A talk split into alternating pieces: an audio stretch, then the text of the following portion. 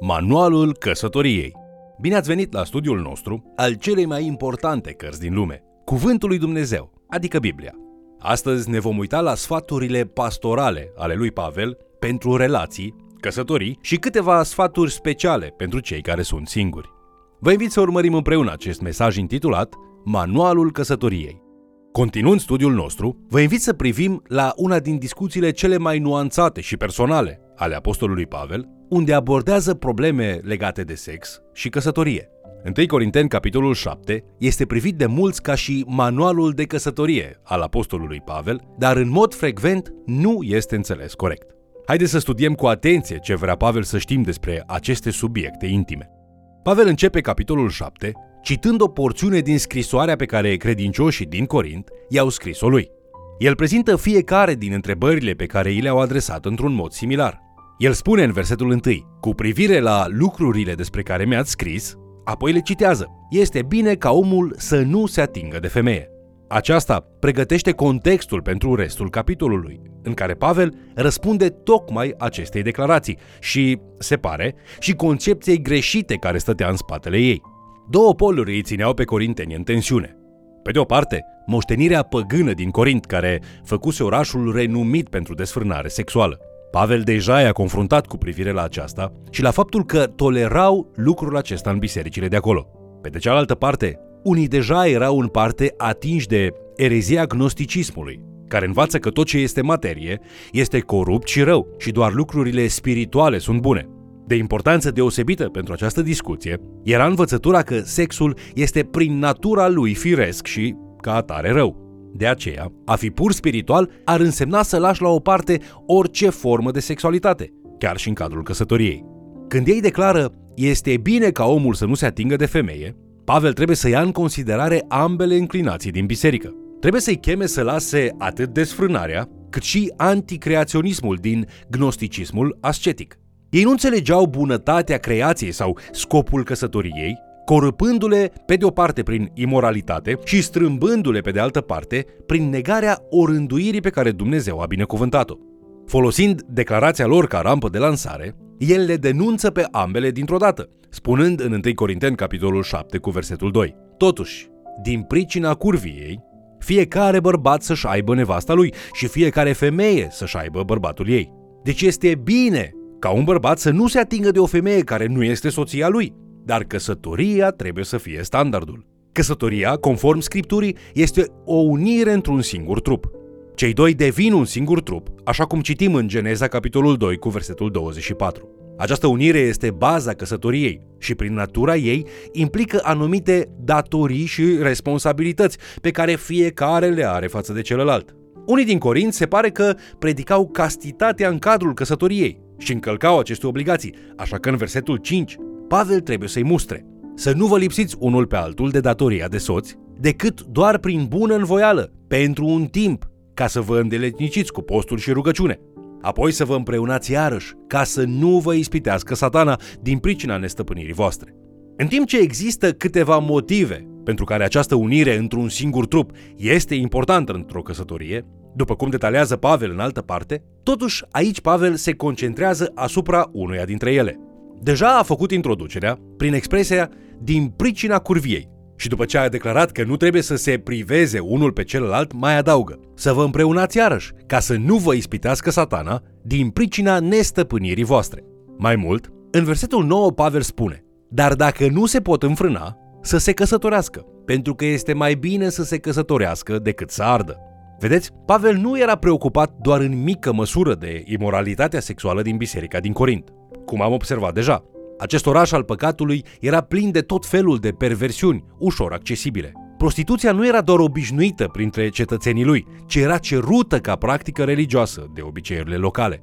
Pe lângă toate laudele pe care Pavel le are pentru căsătorie și pentru o rânduirea divină în altă parte, aici Pavel oferă căsătoria ca și paza cea mai bună împotriva desfrânării omniprezente din Corint. Acei nerozi bine intenționați, care predicau castitatea chiar și în căsătorie, n-au cântărit bine natura umană și s-au deschis pe ei înșiși și pe nefericiții lor discipoli la potopul de seducții atrăgătoare din jurul lor în lumea romană. Scriptura este clară cu privire la intențiile lui Dumnezeu pentru umanitate în creație, spunând în Geneza 1 cu versetul 31 că era foarte bună.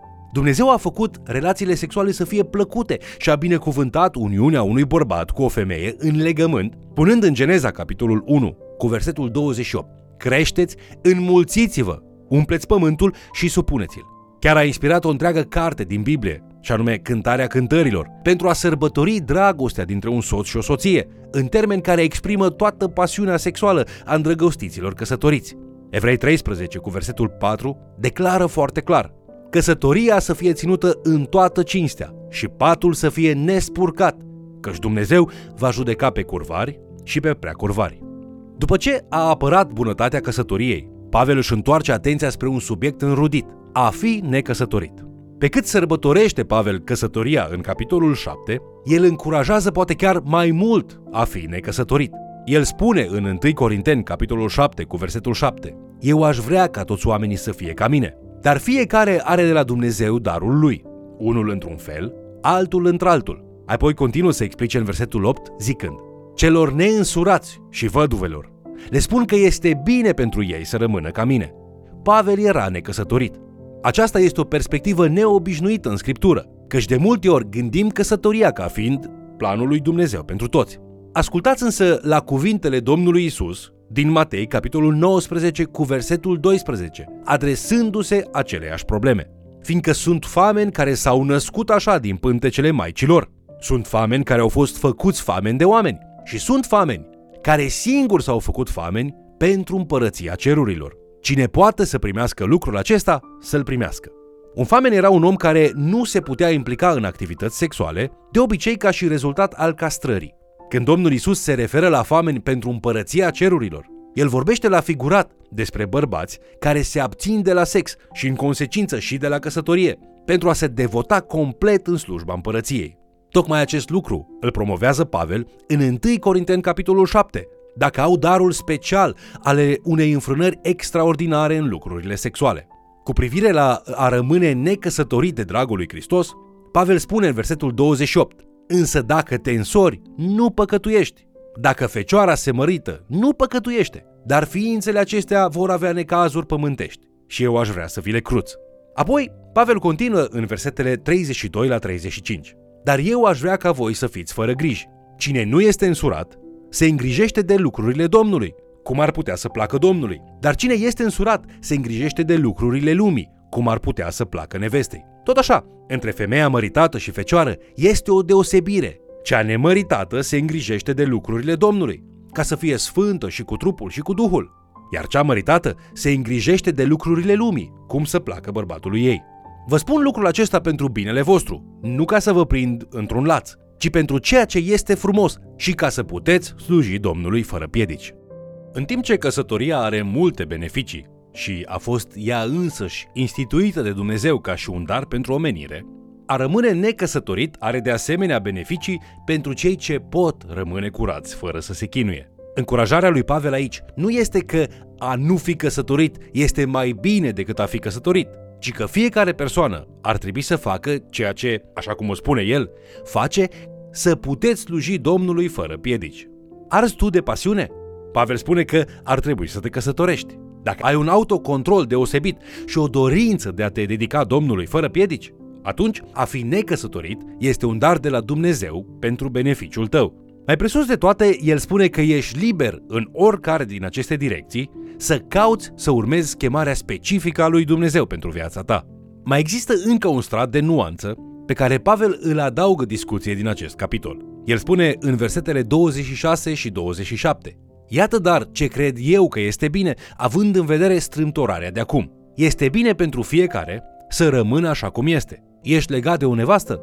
Nu căuta să fii dezlegat. Nu ești legat de o nevastă? Nu căuta nevastă.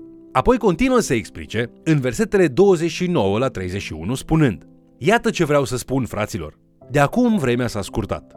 Spun lucrul acesta pentru ca cei care au neveste să fie ca și cum n-ar avea, cei ce plâng ca și cum n-ar plânge, cei ce se bucură ca și cum nu s-ar bucura, cei ce cumpără ca și cum n-ar stăpâni, cei ce se folosesc de lumea aceasta ca și cum nu s-ar folosi de ea, căci chipul lumii acesteia trece. Aici, Pavel pune chestiunea sexului, a căsătoriei și a necăsătoriei într-un context mai larg a ceea ce el numește strâmtorarea de acum. Căutând să înțelegem ce vrea să spună prin această strâmtorare, găsim că era atât o vedere pe termen scurt, cât și o vedere cu bătaie lungă în mintea lui Pavel. Cu privire la vederea pe termen scurt, strâmtorarea de acum se referă la marea persecuție care venise peste comunitatea creștină în toată lumea romană. Această persecuție a adus moartea unora din membrii bisericii primare și urma să consume și viețile lui Pavel și a majorității dintre apostoli.